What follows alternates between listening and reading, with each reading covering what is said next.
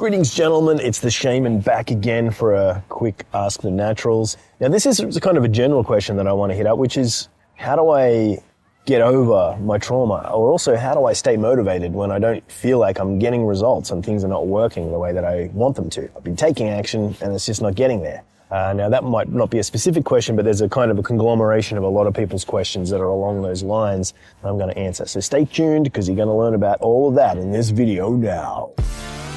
Welcome to the Natural Lifestyles Podcast with your hosts, James Marshall and Liam McRae, where we will be diving deep into the issues of modern masculinity, seduction, dating, lifestyle design, sexuality, psychedelics, you name it. This is the Natural Lifestyles Podcast. So, if you're like a lot of guys out there, you might be taking some action, you know, let's say working on your lifestyle, talking to some girls, trying to improve your life, but you're feeling like something's not working, like you're not getting traction, or that there's something inside, you know, some kind of internal resistance or difficulty that's causing a problem. You know, this is resistance, this is inertia, this is uh, what you could call some kind of block. And these things can have a lot of different uh, reasons to them, there can be a lot of different aspects to them, but in a nutshell, it's really just something that's stopping you, it's causing resistance. Now, where a lot of guys get really frustrated is they just keep trying to solve the problem by just taking more action. And the issue here is that it's not necessarily that, that, the action taking is the problem, it's more about the way in which they see themselves or the way in which they feel about themselves because of their past experience that's having a big effect on their ability to take action. So if you've had nasty experiences, whatever that is, maybe abandonments, maybe betrayals, maybe difficulties, and also not just that you've had those experiences, if you personalize those experiences. Because something I want to say too, which is very important, is that some people have hard experiences and for whatever reason they don't personalize them. They're not traumatic. Because one thing to recognize also is like a, a trauma is when something happens in your life that you feel more or less overwhelmed, unprepared, uh, and, and, unable to cope with. And when that kind of thing happens, then it, it puts your nervous system into a very particular kind of difficult state. Uh, and usually what happens is when we face that kind of trauma, it gets, let's say, uh, repressed. It gets it gets pushed into a into something that we just go over the top of. So many people have very difficult experiences in their life that might go on for extended periods of life, and they just have to learn how to cope and have to learn how to to to move on from those things. But the problem is, is that if they don't really understand how to manage or digest those those difficulties that they've experienced, then that can result in a situation where those things are still coming up to torment them in the future. And that's where you get these exact things that I'm talking about. So, for example, if you've experienced bullying and that was really hard, and now you're feeling really insecure around people many years later, it may be because of some of those underlying traumas that were created in, in that bullying kind of experience. Or if you've had difficulty with, uh, you know, past relationships, that may be being projected onto your current relationships. So this is where the real work actually begins of learning about yourself, doing, doing some change work. Uh, now that's also a big topic too, because, you know, change work can mean a lot of different things to different people. Uh, for some people, just talking about stuff can be useful, but at the same time, it also depends on, on what you're talking about and how you're talking about it too. Uh, so if you're the kind of guy who wants to, you know, overcome some of these inner resistances, then it's important to start to really look at this world of inner game, this world of transformation, an inner inner understanding that can, that can free you up from some of this inertia. And the biggest thing that really you can do is you can start to identify you know, how are you experiencing this inertia? How does it show up? What kinds of thoughts do you have? What kinds of feelings do you have? You know, is it, is it about body sensations? Is it about particular things that are happening inside of your physiology? And once you can break down the feelings, the thoughts, you can start to understand the package of how you're doing that. Then you can also start to dig in and, and, and understand the history of it and start to change the history. Now that's the work, and that, that is that is the transformational work. That's what I specialize in. That's also what what you know guys need to learn the most, in my opinion, when it comes to learning to change their lives, is how to build a framework for them to really deal with the difficulties that they haven't been able to deal with, to have the support, to have the understanding that's necessary to move through some of these things. It's very frustrating, you know, and I can I speak for myself too. It's very frustrating when you have circumstances that are causing a lot of challenges and there's not enough support and there's not enough understanding, there's not enough time, there's not enough of the kinds of things that you need to be able to to move through those those difficulties. And once again, inner game is about creating that time or making that time, prioritizing that space and finding the solutions. A part of that might be just general education, of course. I mean, if you want to uh, overcome difficulties, just generally starting to educate yourself about what does it mean to have happiness or how do you understand your internal states. And this is oftentimes where people become drawn to things like meditation and spirituality, which is also brilliant. Meditation and spirituality are fantastic tools, but just be aware that meditation isn't necessarily a direct therapeutic solution to your anxiety, for example, or to a trauma that might have happened in the past it's a very good general thing to do and it will help to uh, make you stronger and will help you to develop focus and, and cultivate consciousness, which is a brilliant thing, but it won't necessarily solve your personality problems. The stuff that really helps when you want to change your personality is, is about going into your history and rewriting, rebuilding, reshaping, reforming, revisioning the way in which you have you, you've experienced things in the past.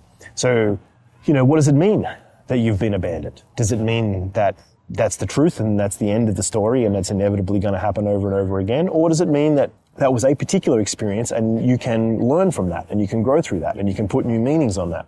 Now, this is also where it gets very challenging for people too, because we all have a sort of a personal attachment to our experience. And the more, you know, the more I'm personally attached to my trauma, the more I'm personally attached to my story of why I have to, uh, you know, have this trauma, then the more difficult it's going to be to change. And obviously, the longer I have that too, the more difficult it's going to be to change as well. So you've got to keep that in mind. Is it like it's about it's about recognizing that sometimes we fight for our limitations. You know, we fight for the things that we know that that are a part of our identity, including these pains and traumas, and they can be hard to let go of because we also feel very insecure that if we let them go, then maybe something really bad's going to happen, or that we're going to be really vulnerable, or that's really stupid because it was a very hard lesson. You know, it was a very difficult lesson. So it's almost like, you know, carrying around this uh, this poison and keeping it close to us to try to protect us from the fact that maybe there's some poison out there that might get us in the future, which doesn't really make much sense. So generally educating yourself about how your psychology works and starting to develop a, a positive mind frame, that's definitely going to help you. Also, it may be useful, and it's one of the best things that I know I've done, and, and I know it's one of the most powerful things that I do with the people that I work with, that working with a mentor, working with a coach or a therapist, or uh, working with somebody who can really understand your situation and, and, and change it, can massively accelerate this journey. Now, keep in mind also that you're probably not going to find somebody who's going to be able to help you to comprehensively transform your dating life that's just a normal counselor because normal counselors typically don't do dating and relationships. They don't teach sexuality. They don't do cold approach, for example. And also, it's sad to say, a lot of people, even in the dating coaching world, don't do therapeutic support. They don't help people with understanding of things either. So it can be a challenge to try to find somebody who's got the right combination of, of tools and, and understandings that can, that can help you to do that. But nonetheless, it should be something that you can put in your focus as a priority that you would like to achieve, which is developing a framework of understanding that's going to help you with your specific situation. Uh, and that's once again something that, that I, I've spent like decades actually researching. Like, what are the useful tools? What are the best ways to help to reframe and to transform some of these situations that, that guys face that are traumatic? Uh, and I can tell you that one of the most effective ways is to, first of all, understand how you get triggered what's going on inside of you, uh, and then start to apply physiological shift. And there's tools to do that, whether it be using breath and focus, or it could be using some kind of energetic psychology tools like tapping, for example, or some kind of uh, emotional release technique. Uh, that's definitely an important thing.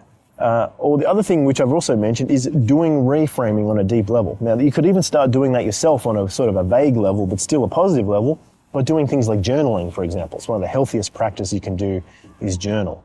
Uh, and I would suggest that you know that you do even just mind dumping and starting to get clear on the kinds of stuff that's been annoying you or the stuff that's been tormenting you, uh, and have an overarching intention that you're processing it, that you're working through that, that you're going to support yourself through that, or that you're going to get support. You're going to reach out to somebody. You're going to go out and find somebody that's going to be able to help you to be able to open this world of new possibilities that you're trying to to move towards. So it's super important. So there's a few thoughts on that and what, what, it, what it means to be able to overcome trauma and how you can move through this. And I can also say that this is a big sticking point for a lot of guys and a lot of guys are looking in the wrong direction because just doing more cold approaching or just trying to get more muscles or just trying to, uh, you know, do external things to try to solve something that's actually an internal narrative, an internal feeling around who you are and how the world works then uh, yeah, you've got to work at it at the level that it's actually happening. You've got to change it at the level that it's really there. And that's once again where identifying what's going on is important, making a clear assessment of it, choosing the tools, finding the tools that are going to really help you to do that, and then application of those tools, whether that be with assistance of a mentor or a coach or learning to do it yourself, which can be a little bit more difficult, but nonetheless is still possible if you if you want to do it that way. What's up, ninjas? Shay here. Uh, I just want to answer one of the questions from our channel. And the question is basically when you're out and about and you're doing your thing and you start to feel bad, how do you come back to a place where you can start to feel good again? And the answer to that is lots and lots of different ways. Uh, but I'll give you a few different techniques that are really easy. So the first thing to do is start to remember that you're on a mission that's taking you somewhere that you really want to go. So learning to be a social guy, learning to be good with women, learning to build the lifestyle and the kinds of changes that you really want inside yourself is a long-term process. It's a journey. If you get too attached to the specific things at each step of the way as if they're the most important thing, like it's really important that every girl likes you or everything always goes right, then you're going to have a really shitty time because reality doesn't work like that, gentlemen. So you're going to have to come to terms with that. The way in which you do uh, be more effective is get happy and fall in love with the fact that you're transforming over time and that the fact that you're facing these challenges means that you're growing and that you're learning and that every time you go through them that you can become stronger. Now, part of that process is to learn how to reframe things. So start to look for the positive meanings in everything that happens. So, for example, you have an interaction with a girl, it doesn't go the way you want it to. What's the moral to the story? It doesn't mean anything about you. That's a good start.